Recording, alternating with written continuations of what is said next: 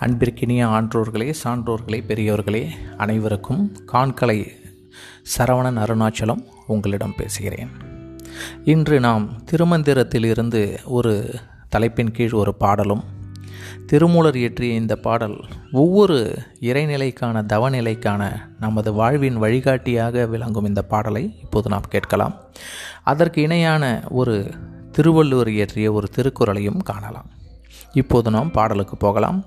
தலைப்பு தாரணை பொறைநிலை என்கின்ற பகுதியின் கீழே கோணாமணத்தை குறிக்கொண்டு கீழ்கட்டி வீணா தன் டூடே வெறியுறத்தா நோக்கி காணா கண் கேளா செவியன்றிருப்பார்க்கு வானால் அடைக்கும் வழியதுவாமே திருப்பி ஒரு முறை பாடலை பார்க்கலாம்.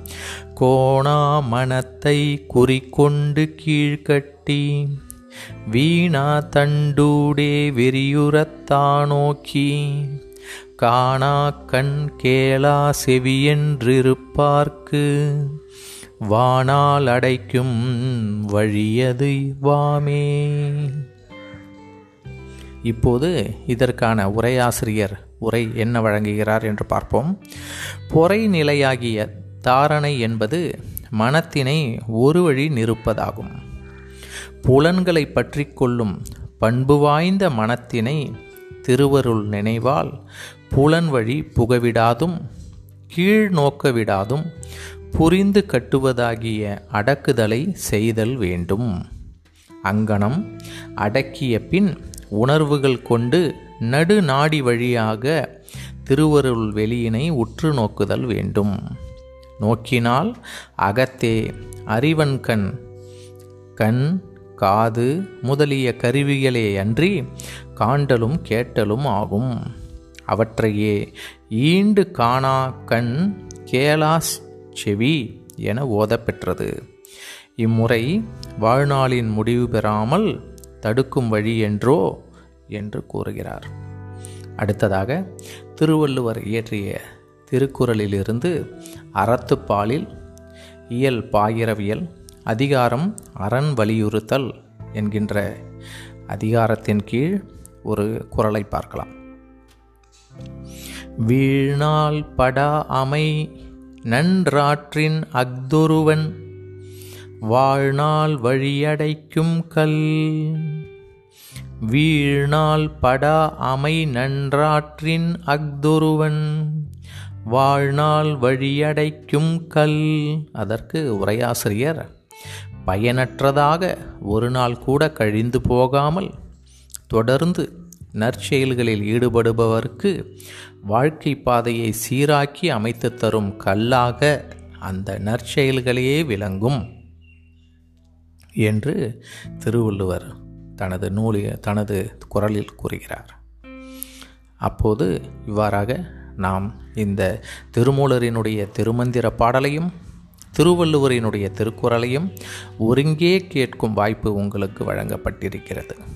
கேட்டு பயன்பெறுங்கள் நண்பர்களே ஆன்றோர்களே சான்றோர்களே. என்றும் நன்றியுடன் உங்கள் சரவணன் அருணாச்சலம்.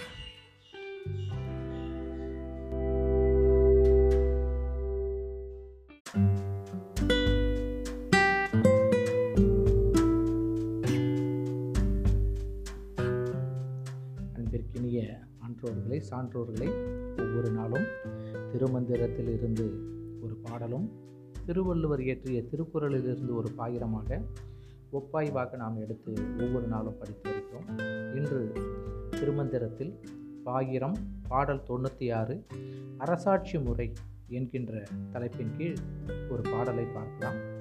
நாள்தோறும் மன்னவன் நாட்டில் தவநெறி நாள்தோறும் நாடி அவன் நெறி நாடானே. நாள்தோறும் நாடு கெடுமூட நன்னுமாள் நாள்தோறும் செல்வம் நரபதி குன்றுமே.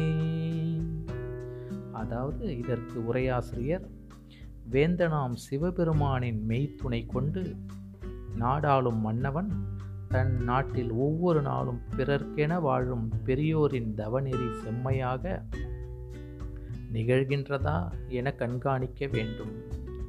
தவநெறி பிழைத்தாலும் அந்நெறிக்கு பிறர் ஊறு இழைத்தாலும் நாட்டிற்கு போக்க முடியாத பொல்லாங்கு விளையும். அதனால் இன்றியமையாத கண்காணிப்பு முதற்கண் தவ நெறிக்கண் வேண்டும். அதன் பின்பு மன்னவன் தன்பால் ஏதும் குற்றம் உள்ளதா? என ஆராய வேண்டும்.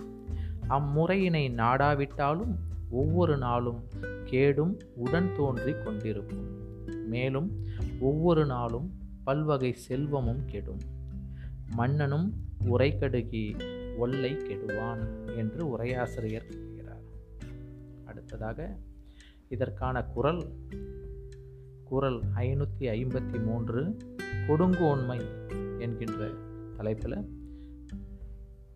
குரல் பால் வந்து பொருட்பால். அற இயல் அரசியல். நாள்தோறும் நாடி முறை செய்யா மன்னவன். நாள்தோறும் நாடு கெடும். இதற்கு உரையாசிரியர் ஆட்சியினால் விளையும் நன்மை தீமைகளை நாள்தோறும் ஆராய்ந்து அவற்றிற்கு தக்கவாறு நடந்து கொள்ளாத அரசு அமைந்த நாடு சீர்குலைந்து போய்விடும் என்று கூறுகிறார். அப்போ இங்கே நாள்தோறும் நாடு கெடுமூட நன்னுமால் என்று சொல்லும்போது இன்றியமையாத கண்காணிப்பு முதலில் மன்னவன் தன்பால் ஆராய வேண்டும். அம்முறையினை ஆ நாடி ஒவ்வொரு நாளும் அவற்றை ஆராய்வு செய்து அவற்ற அதன் மூலம் நாம் நாட்டை காக்க வேண்டும் என்பது அரசாட்சி முறை. என்று கூறுகிறார். நன்றி. உங்கள் சரவணன் அருணாச்சலம்.